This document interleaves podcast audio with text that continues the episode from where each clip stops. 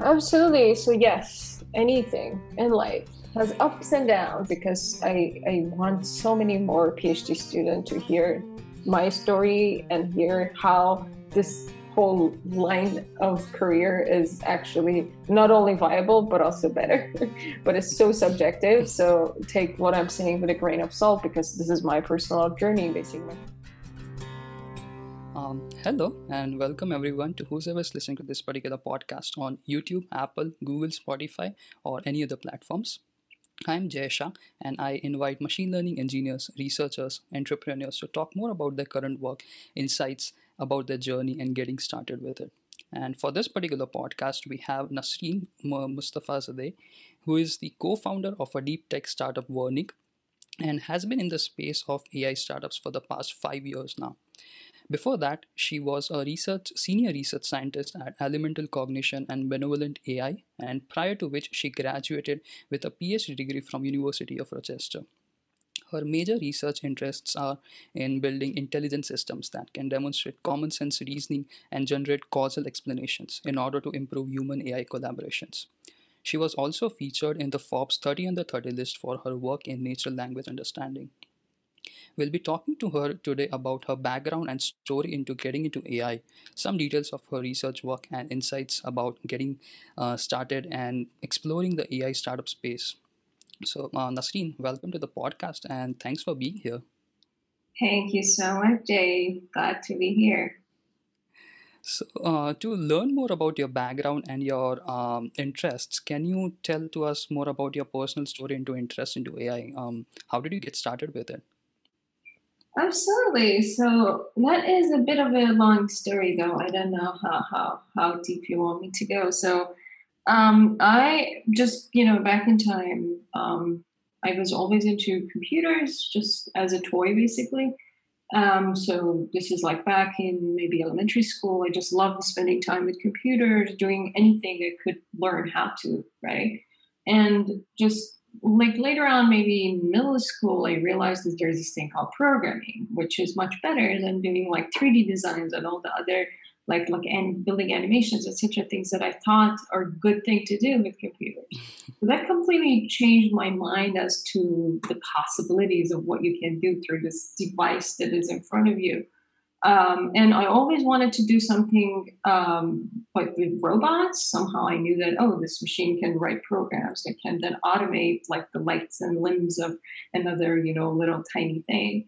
Um, so, like, fast forward in high school, uh, I got uh, basically introduced to these uh, particular competitions called RoboCup competitions which were you know which are these annual like just like soccer like world cup are these annual games that uh, basically different kinds of teams from all over the world compete in a particular league, which is not which is like a soccer but could be simulated, could be like rescue simulation, which is a simulated basically um, rescue environment. So, anyways, I, I, just always wanted to do something in robotic uh, robotics, as I mentioned. So I got into rescue simulation, and with bunch of really great friends of mine, uh, we got together and basically had a team. We it just went beyond our you know wildest dreams. We could go to the international games in, in uh, Germany and we got second, blah, blah. So it was all really amazing. But that's that's when I started basically working in AI uh, back in time. Um,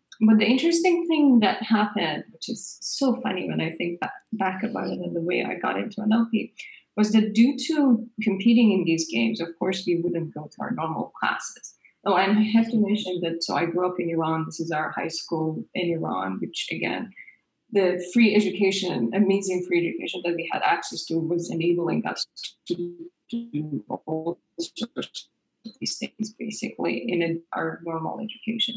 Um, so, anyways, we uh, due to uh, needing to work on our own, like say AI models for building these like rescue simulation uh, models, um, we couldn't go to our normal classes. One of which was our physical, like physical ed education, I guess we call it. And the teacher that we had for that course told me that I would not pass you unless you like she handed me this big like um, you know like mini like documents unless you translate all of these like english documents to persian And so at the time, I had like maybe two weeks or so. And I'm like sitting, I'm like, oh my God, how on earth would I be able to pass this course by translating these documents in two weeks? And uh, like at the time, I was just thinking to myself that I spend my entire li- like life in front of computers. Shouldn't there be a way of automating this? And I looking at blah blah. And so I kid you not, by that day, I did not know that the field natural language processing existed on the face of the universe. And I had no idea what machine translation is. So I just literally Googled like how to trans automatically translate, of course, like English to Persian. And that just, you know, one thing led to another. I basically came across natural language processing and all the subfields of it, like being machine translation, text summarization, etc. And so, anyways, through that adventure of like kind of the thinking beyond like what I was already doing with, with uh, AI, I realized that there's this entire other subfield of AI, which uh, is actually even more challenging. So it's so interesting that although we could Google, there was Wikipedia and everything, I had this physical encyclopedia uh, that you could look things up in. And I remember I looked up natural language processing and maybe natural language understanding. And there was this um, motivating example that I still to this day open all of my talks with, which is this uh, uh basically an anaphora resolution problem. That the basically um, encyclopedia was saying that natural language understanding is the one of the hardest sub problems of AI, and was like exactly explicitly saying that although it's one of the easiest things for us as humans, even like a four year old is so um, you know just it, just comes so naturally to a four year old to speak in our own language is one of the hardest things for for the machines and the reason for that being was explained through this motivating example. So the sentence is that uh, the, uh, basically monkey ate the banana because it was hungry. So the it pronoun the question is does it refer back to the banana or the monkey? And of course, as human beings, right, we all know that it being hungry has to refer back to the monkey, not the banana. Whereas if it was like it was ripe, you know that the pronoun gets flipped. Uh, we nowadays know this as the Winograd like schema challenge. Um, but back in time, it was just saying that because of the fact that we need all this vast amount of background knowledge and common sense knowledge to basically connect the dots and infer and reason, that the, it actually is referring back to the uh, monkey, not the banana. It's it's an AI complete problem. So that did completely change my mind, right? That completely changed my world. I basically felt like, my goodness, I wasted my time working in robotics for like two years of my life, as if my life was so long. That, uh, like I have to switch, and that was the pivotal moment that I truly switched to natural language understanding and kind of boringly, I've been working on the similar problem, if not the exact same problem, ever since. And you know, that's like the rest is history, right? So I did the exact same thing in undergrad. Uh, my undergrad thesis was on temporal text summarization. So how do you go about uh, doing text summarization from the lens of events and their temporal relations, because that's a signal as to the prevalency. And then I joined, um, you know, when I uh, joined IRS at Rochester was to work with James Allen, who's a pioneer in temporal um, understanding of natural language and events and causality and common sense. And so, yeah, I've been doing pretty much the exact same thing since then. Yeah definitely. This is one of the most interesting stories like uh, your interest in into nlp and in, in general like uh, getting to have a punishment where you uh, got a motivation to get interested into nlp was something really really interesting. And yeah i, I definitely understand the uh, the interest in nlu and just trying to understand of how we reason things uh, how and how to incorporate those uh, knowledge into machines to reason. Yeah, almost good as humans is definitely something very mm-hmm highly researched and ta- discussed about. So uh, talking more about that uh, on that particular tangent uh, much of your recent uh, recent work as you said uh, has been revolving around intelligent systems that can reason better and reason with causation in, in, in itself how we humans oh, normally reason. sorry. one of your recent works they're just blowing your leaves here. Oh yeah okay, but uh, can you hear me fine or I, I should, I, should I pause? As long as you don't mind the noise, I'm fine. Yes. I, yeah, it's it's it's it's uh, not that uh, severe on my end, so I think oh, that should okay, be good, good. enough.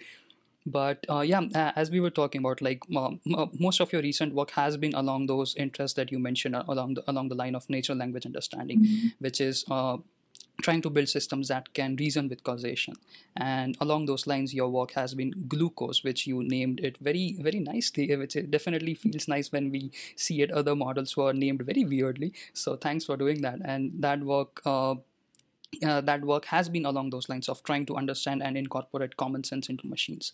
So, can you talk more about your intuition? Like, uh, I, I, I had a chance to look at the paper. It's fantastic, and it it deals with developing a data set which has ten dimensions of incorporating these uh, very basic common sense features into the model itself and let it train accordingly. So, can you talk more about your intuition for doing that, and what are the what were the end goals, and how did you achieve that? So that's actually a very good question, and I really appreciate, um, in general, being asked about the intentions and uh, motivations and uh, basically rationale behind any line of research. I think that's something that not everyone does, and it definitely helps us pick and choose more important problems. Uh, so I can just maybe zoom back a little bit and talk about. Um, uh, how basically my line of research got uh, culminated in uh, the glucose work, which is the more recent uh, work of mine. Um, so, as I mentioned, uh, so the motivating example that I actually gave you about the basically example that got me into common sense reasoning and natural language understanding in general, believe it or not, it's still to this day um, is a problem that is not necessarily solved. So, core NLP, Stanford CoreNLP, being the a state of the art um, coreference resolution system that uh, is being used still to this day gets that anaphora resolution problem wrong. So it actually resolves it to uh, basically the banana, not the monkey, uh, which is fascinating, right? I, I, I, think this is something that uh, is kind of mind boggling that we've made all this amazing progress in AI, and you would think so many of these things are solved. But the truth is that uh, whenever you have a problem in front of you that requires all this vast background knowledge and common sense, basically, and reasoning, it, it's still tough. Um, uh, so, anyways, um, just moving forward, one of the things that has uh, been really interesting to me is to watch all these cognitive capabilities that it, like basically kids have like a three year old, four year old, but it still is extremely hard for for the machines, the AI systems, basically. Uh, one such uh, cognitive capability being that as human beings, uh, even as as I said, like two, three, four year old kids, when we read a piece of text or we hear a story, whatever it is, or we are even situated in a particular environment, we make all these inference, uh, basically implicit inferences uh, about uh, what it is that has happened, right? What what happened? Why did it happen? Uh, like where there are things, right? And all these different attributes that we associate with our uh, basically uh, instincts and assumptions uh, as to how, how this situation has come about being and what could come after this. So this capability of ours for constructing such like coherent mental models of whatever situation that are grounded in, which uh, you know, for me, that my point of interest is on narrative text, is just something that is to this date something that um, for AI systems is, is just really hard. Um, so the one uh, such story that I always uh, use as an example is this very simple Peppa Pig story.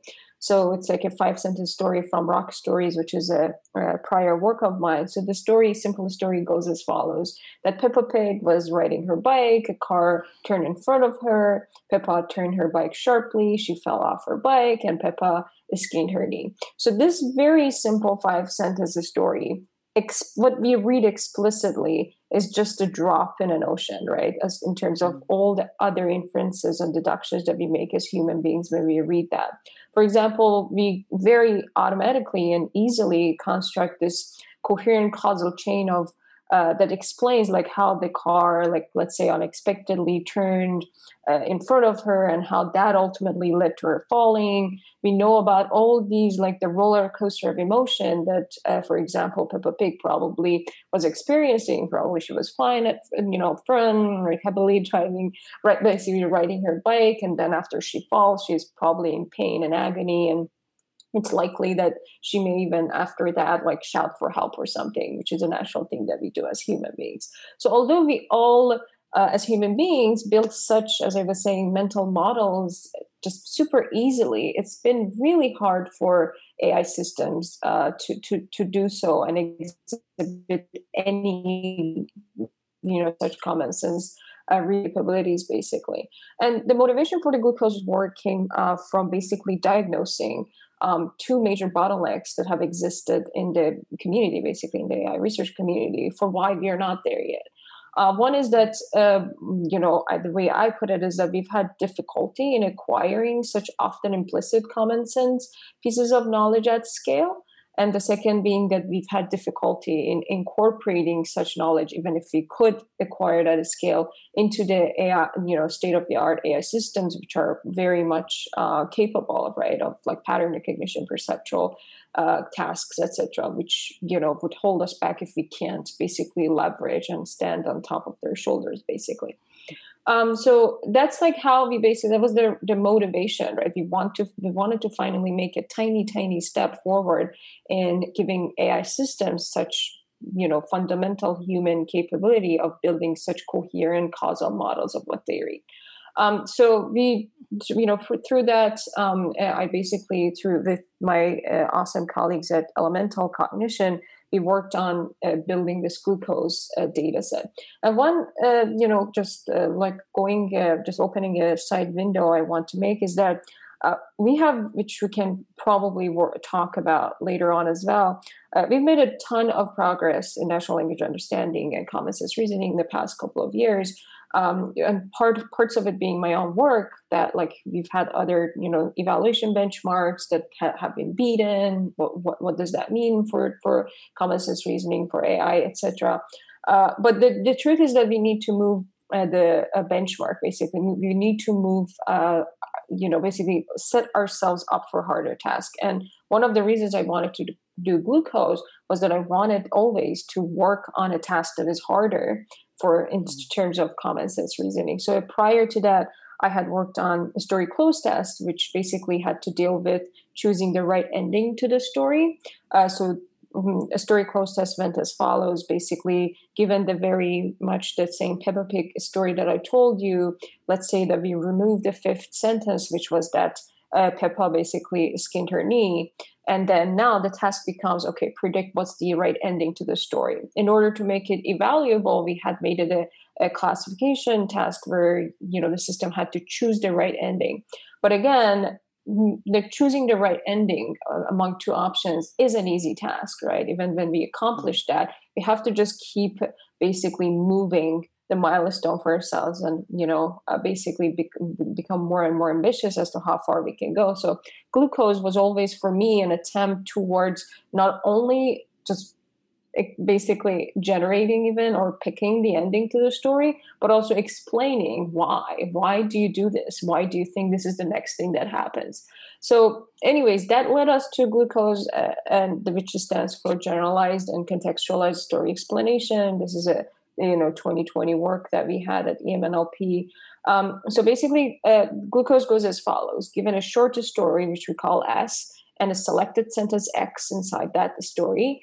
Uh, we want to capture 10 dimensions of causal explanations that are related to X. And we, you know, had lots and lots of studies. Even our team, we had a someone with a cognitive psychology background uh, to help us pick what are dimensions of understanding and explanation that one should capture. And of course, it had to be more practical through the fact that we wanted this, as I said, the bottleneck, one of the first bottlenecks was that you couldn't collect common sense knowledge at a scale. So we wanted to address that. So it had to be kinds of things that just crowd workers hopefully would be able to understand. Uh, so we, after many many rounds of uh, you know pilot studies and back and forth we came up with 10 dimensions of causality. So we started with like 18 or so and we boiled it down to 10 um, so these dimensions are basically capturing often implicit causes and effects for that sentence x which is basically the selected sentence. And these will like basically capture various things all the way from events to locations possessions and other attributes uh, basically in relevancy to x Um, the more uh, basically prominent feature, the most prominent uh, basically feature of glucose is that it encodes common sense knowledge and these explanations in the form of semi structured inference rules, which I've been calling mini theories about the world. Uh, which are also grounded in a specific story.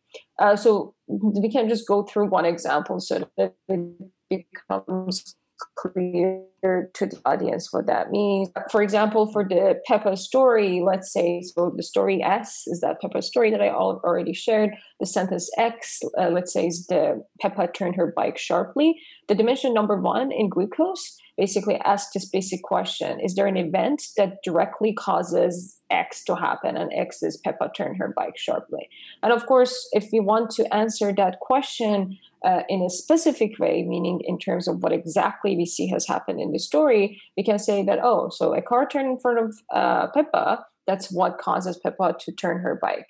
But what is so unique about glucose is that we are actually interested in capturing the general mini theories about the world, which then are contextualized through specific statements, which is the first thing that I said that a car turned in front of her. So the general mini theory about the world that we can basically apply here is something like this. So we say um, something A turns in front of something B that is someone A's vehicle of whatever shape or form it takes, basically, can cause or enable someone A turns in front of turns something B basically away from something A. It sounds a little bit complex, but as you see, this is about uh, just basically giving some working knowledge, right? That is general enough that wouldn't just apply to this one particular story, but is actually pretty broad. Um, so, anyways, one quick thing I think is worth mentioning uh, is that the reason we chose to uh, basically have two different ways of encoding knowledge one being specific statement, which is exactly applicable to the story, and one general uh, inference rule is that generalization, as your audience may know, has been one of the major shortcomings of the you know recent like neural models. Basically, our models are extremely data hungry. Whatever they learn, they learn by having seen lots and lots of data. But their generalization out of the scope of what they're being trained on has always been an issue. So this is our attempt, basically, to think about the fact that what if we give the systems a leg up and actually explicitly tell them the mini theories that then they should ground, which can make our basically models ultimately much more data efficient. The other thing is that, you know, we did lots and lots of studies, as I said, um, to basically figure out what is even an explanation, right? The, our initial pilots had no semi structured inference rule as the template that people are going to fill in. It was freeform, right? Then we let people basically loose to tell us what, like, how would you explain what happened to Peppa? Why did it happen to her? What happens next? People would write anything and everything, basically. But when you dig deeper, um, turns out uh, like there are like studies in like psychology and cognitive psychology uh, showing that actually, as human beings, also our explanations are very much dependent on the generalized semantic abstractions that we build off of our episodic memories that we've collected throughout our lifetime. And then you know you go and basically search and then apply this. And of course all of these take a fraction of like millisecond probably for for our you know brains to do that. But that's basically as much as i hate to like cite like things from like neuroscience and cognitive science because a lot of our um, AI work in general in the community is really like void of that. And there's so many unknowns about how the brain works but you know there, there are different theories about like different parts of the brain that are actually responsible for like collecting basically episodic memory and encoding episodic memory that then different parts of the brain basically is responsible for making the abstractions and generalization which is what you know basically in a sense um, we, we we are you know remotely trying to uh, capture here um, so, anyways, just long story short, I tell lots of stories working on stories as well. Long story short, um, with uh, glucose, we ended up basically uh, defining this framework that was intuitive enough uh, that we could crowdsource it. So we ended up crowdsourcing uh, like 600, like I think 70,000 or so of these specific statements and um, along with their uh, counterpart, which is a general inference rule. And um, yeah so there are just so many other of course details like about the models that we built the kind of data that we collected but that's basically the motivation yeah no definitely uh, one of the key things like like, like you said uh, one of the reasons you hate uh, um, citing it back to cognitive psychology i found it to be the most interesting thing because it, it mm-hmm. saves you from the part that when people say it's the inmates who are running the asylum right so you're trying to mm-hmm. cite back and making machine much more incorporative of um, the way humans reason so i think uh, uh, I think that is that is a nice uh, touch to glucose, and I think that's what makes it more intuitive mm-hmm. and uh, interesting.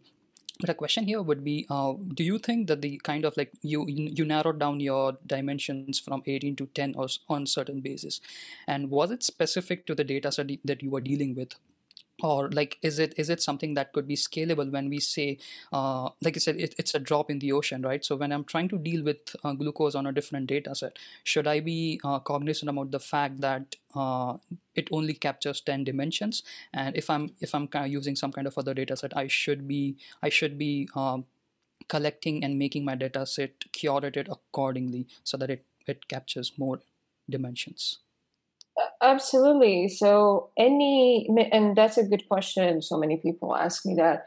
Uh, the the truth is that any data set, any uh, test set, basically any evaluation benchmark, inherently is narrow, and glucose being one of those, right? So it would be really uh, kind of stupid of me or anyone to claim that whatever they have built is not narrow.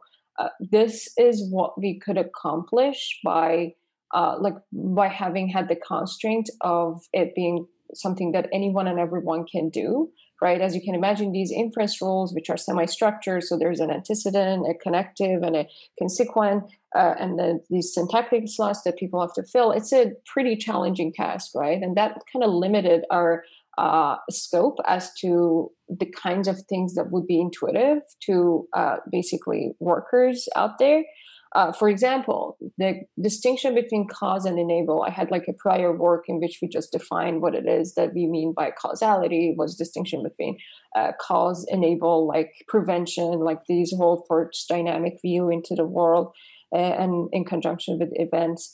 Um, none of that is in glucose, right? It just did not make sense. We could not, the workers could not handle or think basically about the distinction between cause and enable. And that set aside even for ourselves as the researchers on the other end uh, even we would argue over what is enable what's cause. So we ended up basically collapsing those. And like so hence like basically we have now causes slash enable. So there are so many different shortcomings right uh, as to what glucose captures. And at the end of the day although we've tried our best to be as holistic as possible right we've tried to make sure that we uh, cover so many inferential pieces of knowledge that none of the prior work would um, you know basically handle. Things like not only we're covering like event to event like relations as to what caused what uh, but also states so like uh, possession right? Or like uh, emotion. Um, like just talking about position for example just a very basic common sense piece of knowledge uh, such as I, um, so when I hand you something, then you possess that thing. This is such a basic, implicit, uh, you know, common sense knowledge that we all share, and you can't find it anywhere written online, right? These are all implicit. These are so basic that no one reports. It's called reporting bias problem in AI. Uh, so by having explicitly collected that from workers, we are basically uh, making it so that the AI system may ultimately know about these things. Um, so, anyways, those are the kinds of things that we have collected. So, like possession, as I mentioned, like emotion, etc. But there's so many different things that we haven't captured. Right? It is a drop in the ocean for sure. And the other very important comment I want to make is that common sense knowledge is multimodal, right? I've personally, like back in time, a couple years ago, I've worked on a lot of and language problems in for common sense reasoning. And the truth is that what is it like? They say seventy up to ninety something percent of our communication is nonverbal, right? As human being, so it's obvious that natural language, just by the the virtue that glucose is capturing common sense knowledge in a textual form, it's limited. So there's so far that you can go. And yes, um, I think for any resource, including glucose, you have to uh, make sure that you understand what it captures and what doesn't. But at least to the degraded imavir uh, compared to anything else that is out there glucose has the widest um, basically coverage in terms of the different phenomena like different kind of causal, causal information that it captures Right, right. So, uh, like like you said, uh, it's it's clearly transparent that glucose does and learns these facts. And uh, you when we talk about causal explanations, which is which somewhat ties us to the idea of explainability, right? So you want the models so that you can at least try to question why did you do that in the past versus what will you do in the future. So that gives you a dimension of uh, understanding mm-hmm. what the model is trying to learn. And uh, one of the few uh, few keywords uh, that are really popular in NLP are uh, attention-based models, right? Mm, Attention-based models have itself got a lot of attention uh, in the past few years. So, what do you think about like m- when um, most of the people who try to build these models they say attention can be used as a way of learning the feature importances from these models so that can explain you what the model is doing but uh, i mean if, if i were to map this to computer vision uh, domain because I, I, I kind of work on those similar lines we definitely know that attention maps are not the clearest way of attention that is just Mhm. uh, that is just trying to uh, do these things at a very uh, much of a I would say surface level, but uh, like you said, it's it's much more multimodal. We have to understand the causal relations. So, can you try to compare and maybe comment on those two tools? Like, what are, are there any advantages of at, at- attention when we are dealing with explanations, versus what would be the pitfalls of um, methods that you are pursuing versus uh, the, Mhm. uh, benefits of those? Good question. So it's kind of interesting. My personal journey into working on explanation has not been due to you know all this new surge of um, basically needing accountability and interpretability for AI models and like basically uh, the kind of things like regulations, right? Uh, it, it has come from my personal uh, just fascination by cognitive ability of us as human beings to to explain things to ask why right? Like children just grow up asking why about anything and everything. They actually annoyingly right they keep asking why why why why. So and that of course i've been looking into explanation from the lens of common sense reasoning because common sense reasoning has a lot to do with causality and with like explaining basically things that happen and how and why basically the whole dynamics of the of our world basically. Um, so uh, I just wanted to share that to give a give an intro into my personal take on explanation, which can sort of give away the the comment I want to make. That of course, for me working on common sense reasoning and like wanting to capture implicit kind of stuff, like so in NLP, let's say, right? In NLP, when people want to use attention as uh, explanation, what they do is that let's say I'm working on a SQuAD task, which is this reading comprehension task. You read a passage, there's a question. Now, in order to answer the question, uh, you want to highlight bits and pieces of the text that are actually you're attending, so that that's how you're coming up with the answer. As okay as that sounds, I personally care about the problems that don't have anything explicit in text for you to highlight. So what do you do then, right? So that's like by inherently so narrow in, in terms of uh, if we want to define explanation with attention maps, that's just super narrow, right? But let's say even that's okay. Let's say I don't work on sense reasoning. I don't care about implicit knowledge and uh, all we care about is to highlight uh, bits and pieces of text, for example, to showcase why I came up with an answer to a particular question. Um, so that has been actually it's good that, uh, to be honest with you, that attention existed in the first place, so that we had a proxy. Uh, I don't know if uh, you've seen, like maybe in 2019 or so, there was this whole uh, basically sequence of papers in NLP community that were questioning whether or not attention is explanation I actually think that the even the title of the first paper was from Northeastern was attention is not explanation. Uh, so luckily, a bunch of people did some theoretical like grounded work to to show that well, it turns out there's not much correlation between the input and output. And you know, there was another like a kind of a sequel, like a paper that was saying attention is not not explanation. So, anyways, there's a lot of uh, kind of argument there, just a lot of back and forth onto uh, what attention maps do and don't. Uh, my net of it is that. Um, it's a good proxy. It's good to always have proxy, but it's so limiting. let's first and foremost let's not call it explanation there's a subtle difference between interpretability and explainability and i think if we you know basically uh, just give ourselves a leg up by calling something as simple as attention maps explanation we won't make enough progress in, in the area in general Right, right.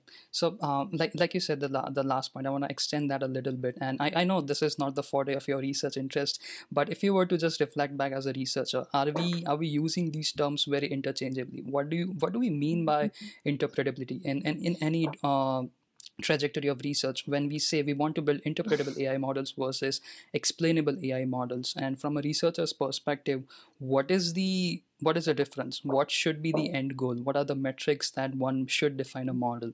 In the past, we have known that when we say better models, that means they have some kind of accuracy or some kind of end goal that is to be optimized. And if they beat those uh, leaderboards or some kind of metrics we say they are better models but uh, how do we how do we define and how do you understand personally uh, what would be your um, requirement for calling an ai model interpretable versus explainable Wow, that's quite a question, right? And I am not the right, like as you mentioned, I don't work on uh, like interpretability myself. So there's so many people better than me who have done fundamental work to answer that question. But my personal take on it is that um, so you mentioned like interpretability versus explainability. There's a subtle difference, right? I think even just in commonsensically, if you ask people like what is the difference between these two words when you apply it in everyday world, explanation is more outward facing and interpretation is more inward facing. So if I'm making a decision myself, like as Nasrin, I know that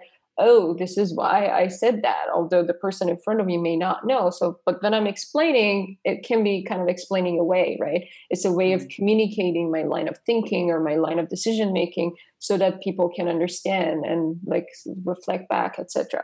So then that's the thing, right? So I think which is why I was saying that attention maps should be at best called interpretation, not explanation, uh, if we care about the distinction but again, explanation is such a overloaded term these days. Like, not just these days, but since past five years ago, right? Uh, people have been using it uh, to refer to so many different things. Even I think in our GLUCOSE paper, oh yeah, my goodness, in our GLUCOSE paper we have a footnote saying that in this paper we refer to inference rules as explanations. So even in the scope of our work, when I talk about explanation, I'm talking about like chaining a bunch of inference rules together, and that's an explanation. So um, as to what really constitutes a model that is explainable, that's such a fundamental question, right? I personally, th- through having worked in lots of actual real world like AI applications, I know that um, it's been long overdue for us to think about the fact that our systems are going to have some critical use cases that are going to uh, need to be sort of verified and vetted and like explained. Um, so I, I, think this whole you know conversation is extremely healthy, and I think it can become very domain specific. What constitutes an acceptable level of uh, transparency and clarity and like uh, basically interpretability like for example like i uh, i've worked on using the same kind of stuff that i'm working on basically in natural language understanding and machine reading but apply it for drug discovery so how do you go about like reading many many papers and like lots and lots of different like new findings and connect the dots and try to infer okay like what are the biomechanical uh, basically systems that can whatever be efficacious for this or that? Um, so there like i know what constitutes enough explanation for even a particular a drug discovery scientist versus another is different like because they have to do different like uh, their end goal. Some people put you know that have to do the uh, like in vitro tests. Some people have to do in vivo tests. Like it just really different depends on the application but as, as i said i think these kind of conversations have been long overdue. I don't think there is a any like a silver bullet as to what constitutes true, you know, finally like transparent model. We all have to care about it. Uh, I wish we had cared about it like ten years ago, eight years ago, but you know, good that we are now all talking about it. Yeah yeah I, I really like your conclusion because that's what i have been reading and Mm. that is the that is the kind of uh, uh, as of now the state of our research for interpretability that there, there is not one one solution that fits all so you have to be really uh, application specific and you have to define like you said in the GLUCOSE paper you had uh, you had a definition of that our inference rules are explanations Mhm. and if you if you achieve that then you can say our models are explainable so yeah that, i'll definitely uh, agree to that point Mhm. and um, before before we go out of your research domain i just have one other opinion question that maybe um, i think you might have expected was understanding of the performances for gpt models so uh, in, in the past few years uh, in the past few years we have seen this uh, hype and i don't know if it's still there but uh, definitely few of the people who are still discovering there Mm. has always been a hype around gpt models and Mhm. being the gpt 1 2 or 3 uh, they have out at least in the media attention they have got a lot of attention for understanding what gpt models can do. But quickly when uh, if we look at from a researcher's perspective we see where the model can easily fail despite the fact that it's such a huge model and we expect it to perform so much better. So what do you think from a research standpoint? Uh, are like in, in terms of language generation can the improvements to gpt models could be a way forward or still we do we have to have a room for thinking outside the box that gpt the inherent uh, recipe for gpt models are not enough are they not capturing enough? Because if we see 175 billion parameter model we expect it to outperform everything and anything that we uh, wanted. So what is your opinion or take on that Uh, good question. So I want to answer that in two points. So first and foremost, uh, in terms of basically how far a model like GPT-3 can go, and then second, uh, whether or not we should think beyond GPT-3. So just to answer the latter first, look, uh, I think this is a generic answer to any such research question. We should always think out of the box. We should always try to avoid the mainstream, right? Like if if anything, the the the this kind of success that we are seeing in AI through the whatever dawn of deep learning since like eight years ago has been through the fact that a bunch of really amazing people did not give up on what they believed in and they actually pushed against the mainstream and did their own thing and look what we have.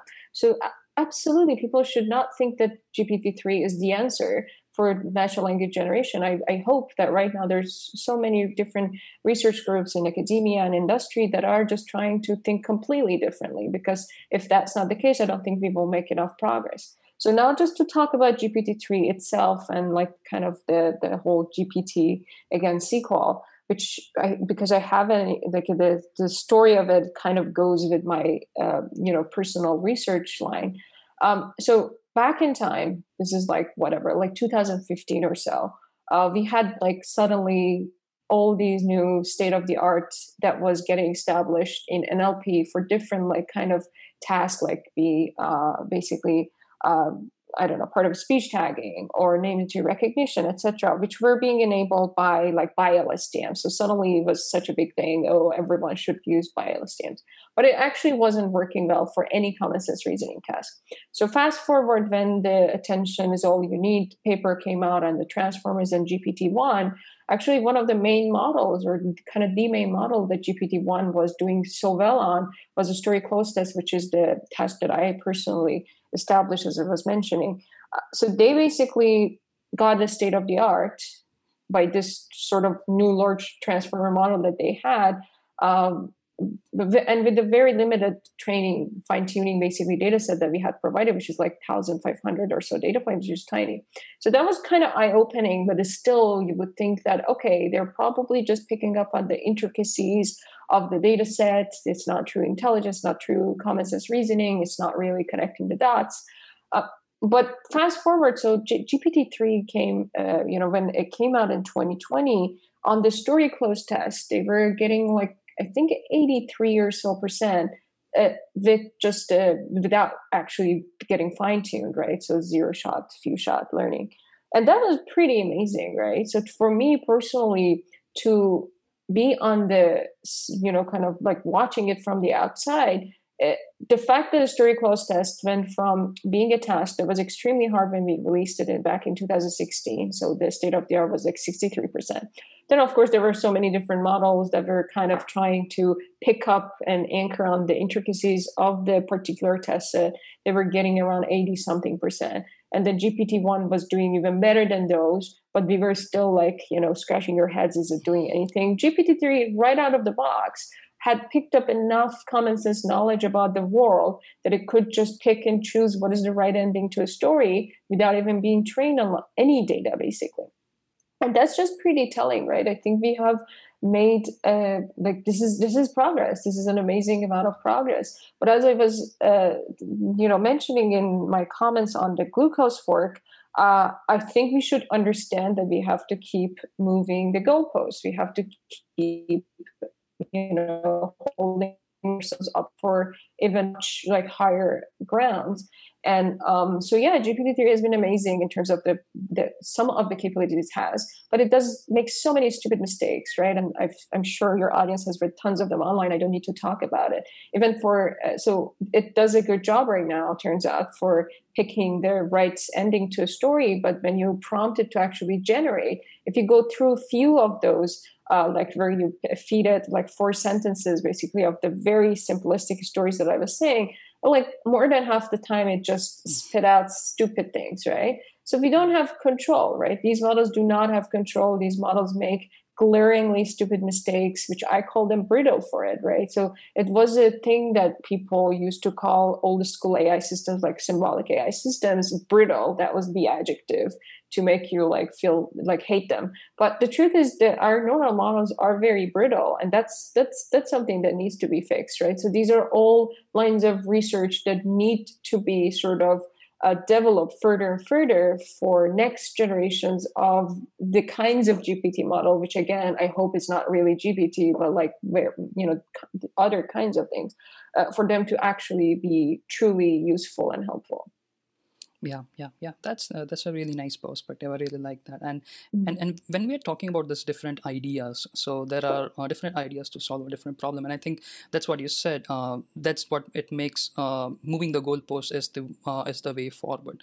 So you have been uh, fortunate enough and you have you you're yourself a great researcher and you have been fortunate enough to work with a lot of great researchers who have different intuitions different ideas pitching in trying to solve a problem so what do you think is kind of the uh, motivation for developing these ideas i think uh, you said uh, you you said yourself clearly like even starting back from your high school you have been application oriented like trying to dodge the uh, punishment mm-hmm. that you, you were given mm-hmm. and you had a you had an instinct of uh, I guess resorting to research to kind of solve this problem. So I mm-hmm. think you you might be an application oriented person, but in terms of a much more broader perspective, what do you think that drives research in general? Is it um, or, or maybe I would say innovation in research. So is it is it a pure pursuit of research or the majority of the researchers are just application oriented.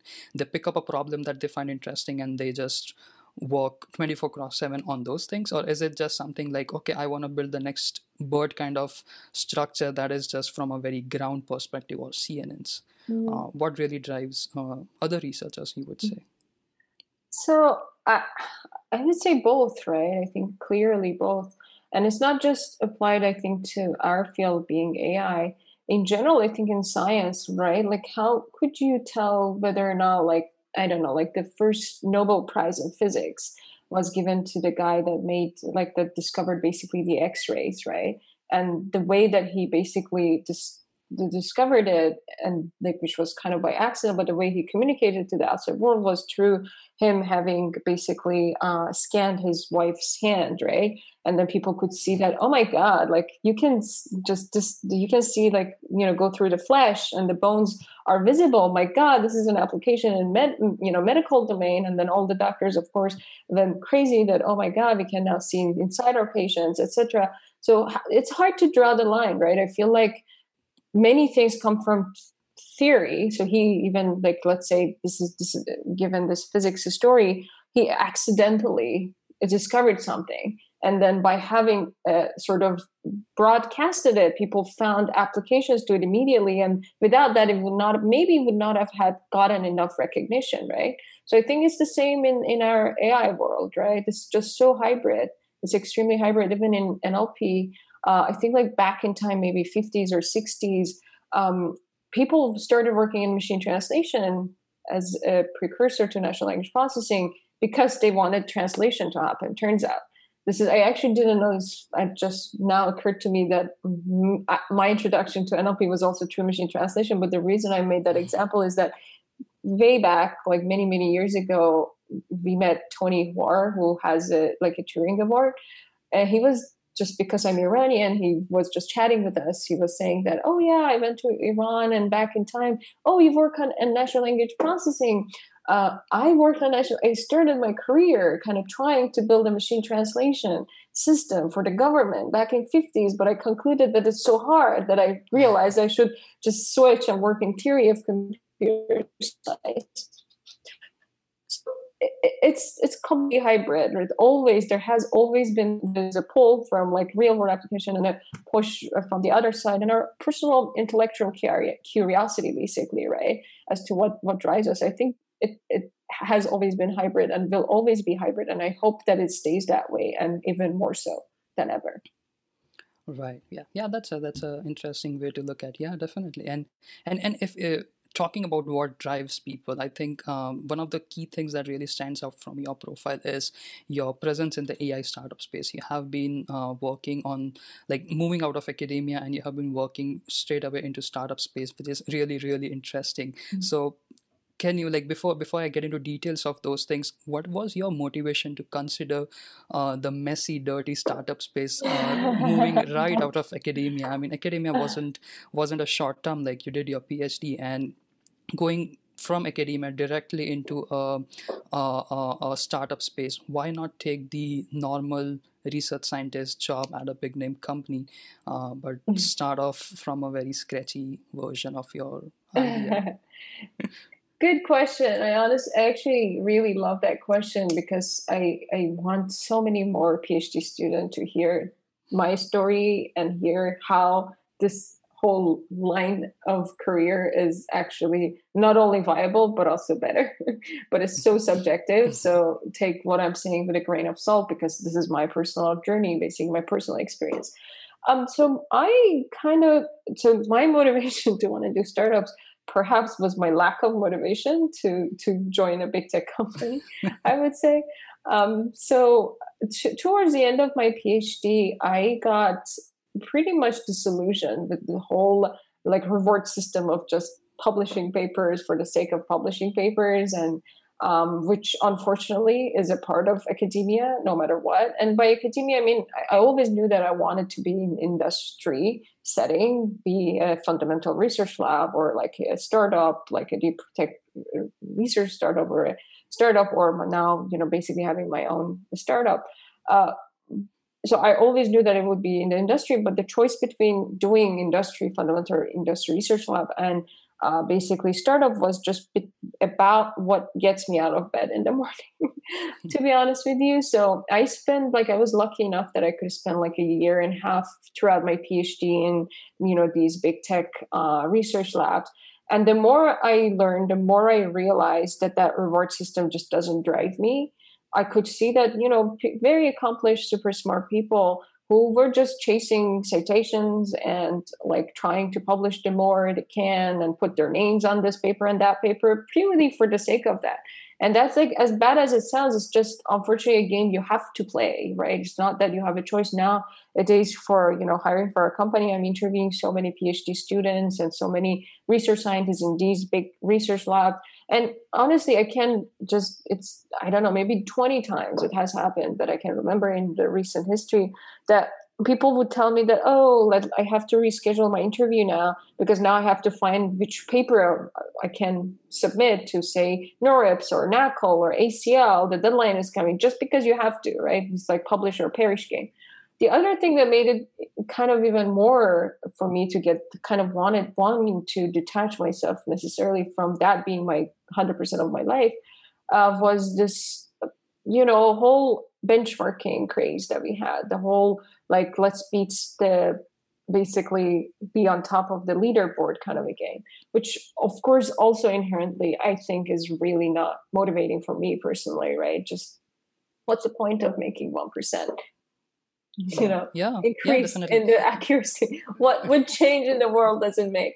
And to just make you know add some salt to that wound you know i'm an immigrant myself. We, we've been living here now for what like around nine years like miles and miles away from your parents etc and we work so hard and i'm like why would i spend my mm-hmm. life on doing that? Then i can probably make real world impact by doing the exact same thing but not publishing and also just hopefully getting some better feedback which is real users and not just a bench you know just meeting basically uh, people on leaderboards. So that just meant that I, I definitely wanted to work on something in real world. And of course i know this this story that i'm t- telling is very subjective and research labs also have like applied science. But in my personal experience at the end of the day, no one still knows how to run hybrid research. And what happens at the end of the day is that there's still this resistance and there's this disconnect still that makes the transfer basically uh, of technology, whatever you call it, to product, really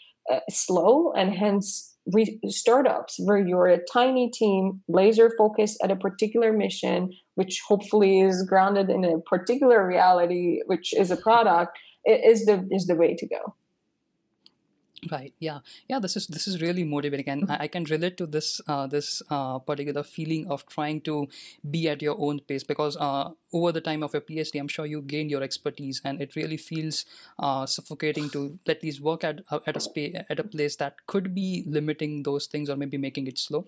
And i can understand that uh, motivation of venturing out into your own idea. But itself even though this sound very glamorous that okay i, I want to do my own things i'm sure startup brings a lot of lot of challenges that definitely at sometimes you might be thinking that I wished I didn't pursue this goal. So, can you talk more about the challenges that it brings versus? I'm sure uh, we talked about the beauties that this particular idea or uh, direction of your career path brings. So, what were the initial challenges? Because from mm-hmm. when we move out of academia, we are fairly immature. I mean, you had a you had a very pretty uh, industrious profile where you were working with Microsoft and few other companies that you had the idea of working in star, star I would say industry space. What were the outbursting challenges that you saw uh, that any student should know? Uh, absolutely. So yes, anything in life has ups and downs, and there the the truth is, as I said, it's just so personal. The choice, right? This very choice that I'm talking about, that it, it, it's even hard, right, to characterize like generally what are the downsides and upsides. For me personally, I honestly, since like I basically left uh, my previous job on 29th of February 2020, like 13 days before the pandemic hit and the world went upside down. Who knew? But honestly, this probably, not probably, this definitely has been the most rewarding and most exciting time of my entire life, right? And I've been through so many different ups and downs, like good, good things, bad things. And this has definitely been the best part of it all. So The net of it is for me, like I honestly now you're you're asking like what has been like a moment that i'm like why am i doing this? It honestly has never happened. Although it should have logical thing it should have but it didn't.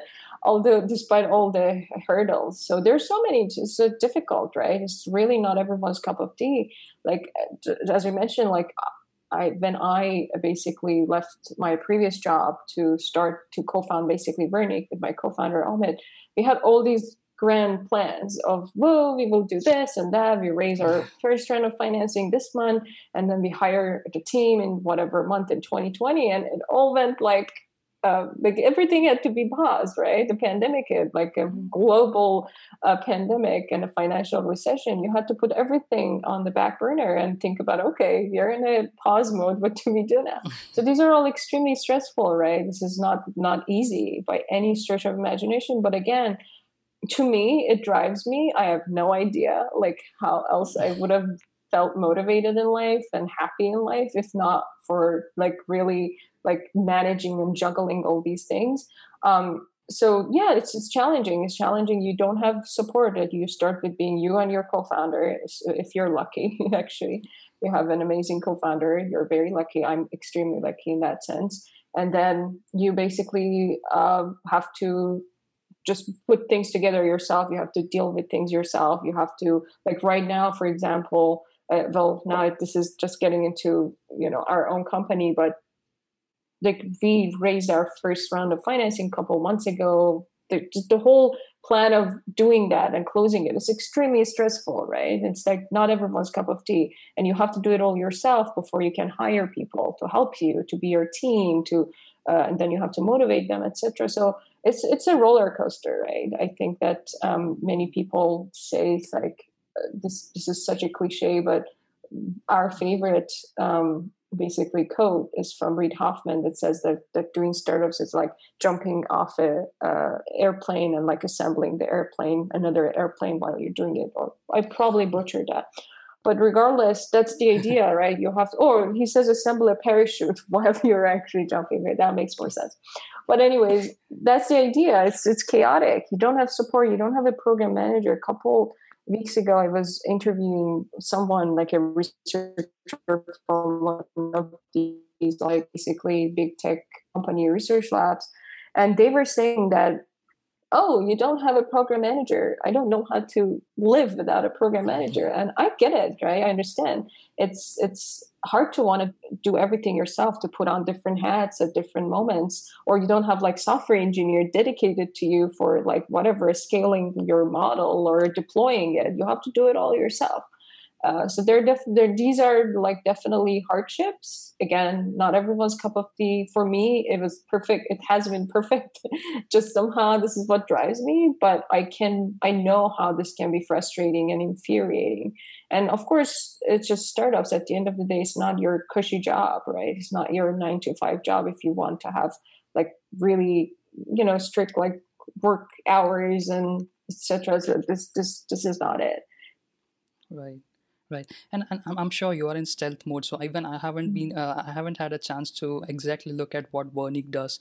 But uh, would you like to say a few words or maybe plug in what exactly you're working on i mean i wouldn't say what exactly you're working on but can you talk more about Verneek in general? And if people are interested how could they reach out to you about this uh, venture they're doing? So yeah. Absolutely. Not exactly. What we're doing is that um, so yes, we're in stealth mode. Not exactly what we're doing is that we're enabling anyone and everyone to make data informed decisions for their day to day work, for their business, for their personal matters, uh, without needing to have any technical background or any programming skill set. So we basically are innovating in the human machine interfaces area, which is obvious, like given me and my co founder's background like natural language is one such interface that we are thinking about, but we are really thinking much more broadly and multimodal.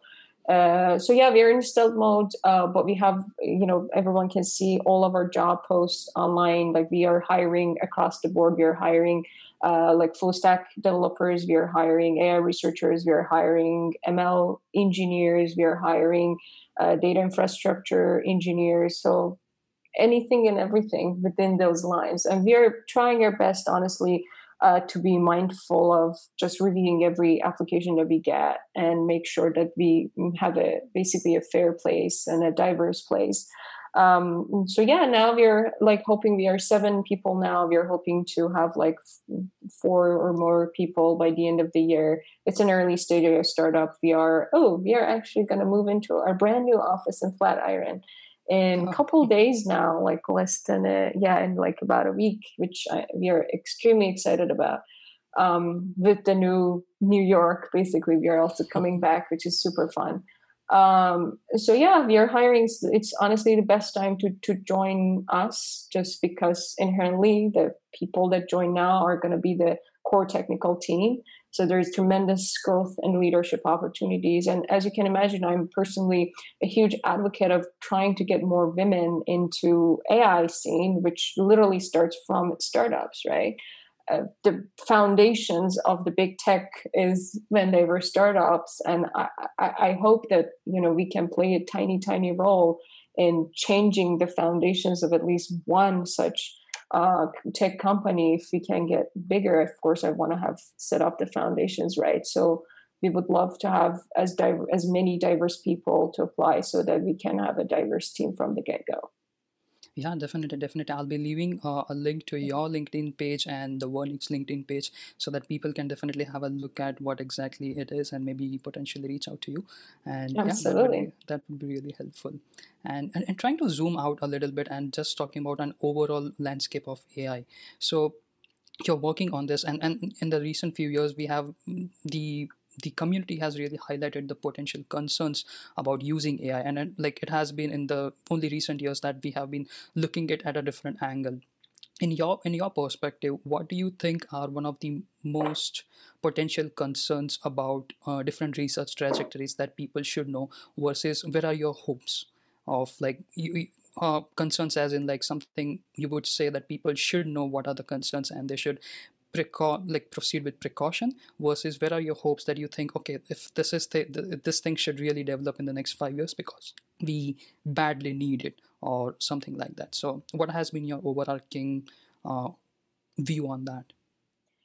Um so concerns i think my concerns are probably not out of the line of everyone's concern which becomes boring of course. So just repeating like everybody we have extremely biases, and this somehow gets even more has become more revealing with the recent advances and recent deployment of AI models uh, in, into our real world, right? And these are major problems, right? I, I, I, I wish I had the right answer to this. Like many people now that I'm on this side, that I'm on the decision making side, right? And I can basically uh, call the shots. Many people ask me, okay, so you're doing data informed decision making. How do you mitigate bias? How do you mitigate like misuses of the AI platform that you will be building. And when it's out there, how do you prevent the bad actors from using it for wrong use cases? And I'm like, I wish I had the right answer for this, right? And we are now small enough and we have we have control enough that I can say it out loudly that look, like we need regulations. Look, we need people, other people, other than me and all the other tech like kind of uh, whatever founders and executives.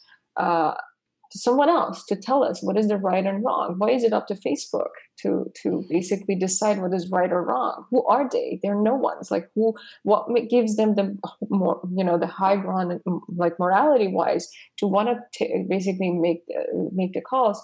Uh, so I think that's a fundamental problem that we have, which gets into, of course, uh, policy making, gets into like you know societal uh, work, etc. Um, so my concern is that I, I wish I had an answer for it. I don't, and I think I shouldn't. I think the right people, policymakers, should should have answer to how we can basically control the applications of AI.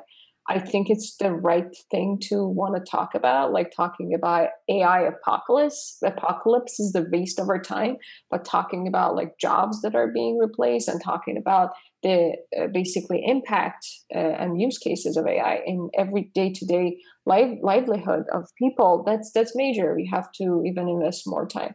So in terms of hopes, I have. I mean, I'm, I, I have high hopes for AI. Have I've been I've dedicated my life for it, so I don't know how how how else to sort of quantify it.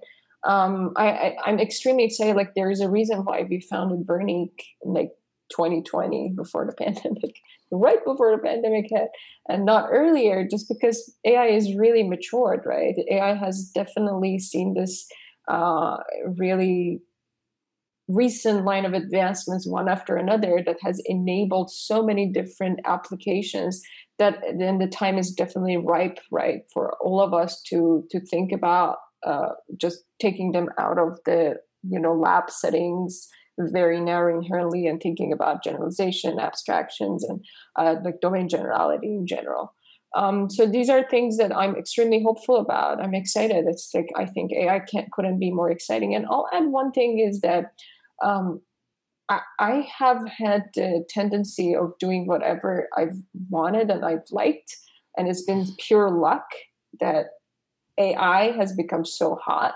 Right, I probably right now maybe would have still worked in AI and the exact same thing that I've been doing, even if it wasn't hot. And then the question of what hopes you have could have the answer to that could have been oh i hope that someday everyone would agree that this is such a cool area to work on. Um, but yeah so i think i'm just generally extremely optimistic about the future that ai can bring and all the opportunities that it will create for for everyday people Right. Yeah. Yeah. That, that's a fair enough, uh, fair enough uh, expectation. So yeah, yeah, definitely. And and since most of the people who are listening to these kind of podcasts are researchers or graduate researchers who are about to graduate or getting hmm into the re- uh, domain of research, what to understand like most of the questions that I get personally uh, on uh, LinkedIn or other platforms is how do I decide doing a PhD? A lot of people are interested in into doing a PhD, but typically afraid of the four year five year commitment and publishing papers as you said is kind of a game that hmm everyone has to play so Right. what was what was your motivation to do a phd was like why did you do it rather than doing some kind of other jobs that can help you do research anyways what was the reason that you chose phd back then Ah, Good question. I think that my journey, so I told you already, so I definitely wanted to keep working on what I was working on. Like back in Iran, the textbook that was being taught for natural language understanding was from James Allen, who I applied to to work with. So for me, the idea was that, oh my God, I want to learn more about this this topic. I want to become an expert in this whole area oh, let's go work with the guy that has written the book and is famous for natural language understanding. So that's kind of how it happened. I honestly don't think I had any necess- like if somehow I could have worked with James um, without becoming a PhD student, maybe I would have. I have no idea. But uh, I think to to be honest with you, even when like younger uh, people ask me about okay, should I do a PhD in AI if I want to just learn more and like get a niche basically and establish myself? My answer generally is still yes if you can, just because AI is just um, sort of making such uh, tremendous progress that without being able to like read lots of papers, without having time to kind of develop your own thesis, uh, you can get lost. And I feel like PhD program is really a great catalyzer for teaching you how to do research and how to basically think about uh, different ideas and assess them, right? Just as much as I don't like chasing papers and as much as I don't like chasing citations, I, I like the fact that occasionally you should have a good some good ideas and execute it in such a manner that your peers would give you a check, right? As again, as random as our review processes could be, at the end there there is some signal versus noise. So I think there is some some um, real value to that.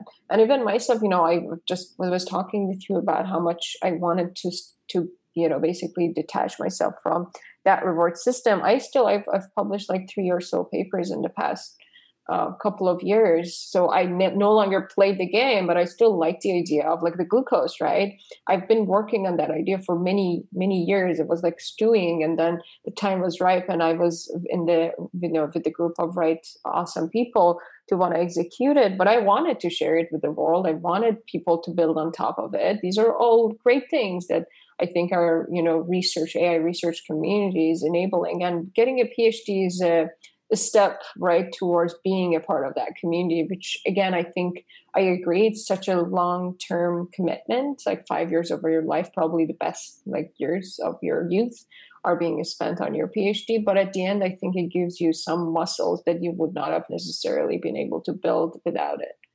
Yeah yeah yeah i definitely agree and uh, definitely second you on that for decision of phd so uh, definitely uh, uh, resonate those ideas very well. So i hope uh, that's that's the case with me too. And uh, one other question that i have is for a domain like nlp where the where domains like research who are not who are not supposed to be this much exponential Mhm. but in the last few years the research has been exponential. So pick up any trajectory nlp has been growing uh, very fast so in terms of medical domains where they are dealing with emr data the research is growing at a very fast rate. And in the standard uh, very mainstream nlp research is it's, also growing very fast. For students who want to really grasp at this let's say 2021 if they want to get started and get hold of a certain problem the resources and getting updated to the latest research Mhm. is kind of a problem. It's it takes you a few months to get updated to state of art and a couple of months itself would have added a lot of weight to that. So what was your to do's or best practices even when you are a phd student and as of now to get yourself updated or tuned to the latest research how do you manage trying to uh, follow up your or keep yourself updated to these kind of developments in the mm-hmm. domain um, so I think actually, as you mentioned, things have kind of been growing exponentially. So back in 2012, when I started my PhD, probably we were moving at like snail pace, not compared to now where we are kind of flying and the number of new papers that say come up on arXiv are, are just so much more. I mean well 2012 we didn't even have like ai for art. Like people didn't put their ai papers on arXiv anyways. So i think it's just a completely different beast that you have to keep up with these days. And the other thing that it has enabled is of course enabled is of course sig- uh, like noise versus signal right? There's so, there's so much unfortunate like low quality content out there. Like how do you tease apart like noise from signal and know that you're spending your precious time on learning something that is truly valuable? So i think that's kind of honestly like it's not easy. Uh, i love reading groups. I've advocated for reading groups in my entire life and we still do it like even now like we have so many different deadlines and so many different things. Well our reading group at Verneek was going to be today but I canceled it because as much as like I think Sam would be you know unhappy with this, but um, we can't because we are getting our vaccine right right after this. So it was at that time it was like, yay, a reason to Sorry cancel. But you're also super busy moving into our office. But no, no. But the, the truth is that um, I think, like reading groups, for example, like trying to get into reading groups where someone else is trying to understand a paper that hopefully a group has chosen. That's one way of kind of vetting whether or not something's worth reading. And just exposing yourself to as many such like a conversation could be a reading group at your school. If you don't have one, start one again i've done that for wherever i've been and i truly believe in doing it even when you don't have time except today i get a pass for today right anyways the, regardless of how many deadlines and things you have the other um, thing apart from reading groups is i think these days like there's so many so much online content which has made it so much easier to learn things right? Back in time when i had to google all i could see in front of me was a wikipedia page about what is natural language understanding leaders these days there's tons and tons of tutorials right? Uh, the only caveat is that as i mentioned nlp is moving at such a fast pace that like right now even like taking an online course on nlp which was curated say two three years ago maybe partially outdated right like we probably don't even need to learn about lstms these days as as much as that sounds stupid uh, but it's just if you want to be a practitioner, you just don't need to necessarily know everything else that came before it. So I think hitting it that balance would be good, like trying to do reading groups and learning about basically the most recent uh, pieces of work that are relevant to you somehow or your to your peers and someone else has vetted it at least. And every now and then it's you that has to vet and decide to tease apart that noise from signal. And also just just there are so many tutorials online that i think are, are definitely helpful and you can just find and all these podcasts honestly like i've I've been doing these things for the past like couple years, and you have no idea how many people, even outside our field, would like randomly right see me somewhere or reach out and say that oh I learned so much by this really easy to listen to and like intuitive conversation which would have been so hard to read a whole paper for it. So I think these, all these things. So thanks to people like yourself to, to spend time and effort into basically creating these kinds of content. This this is really a good uh, way of absorbing information.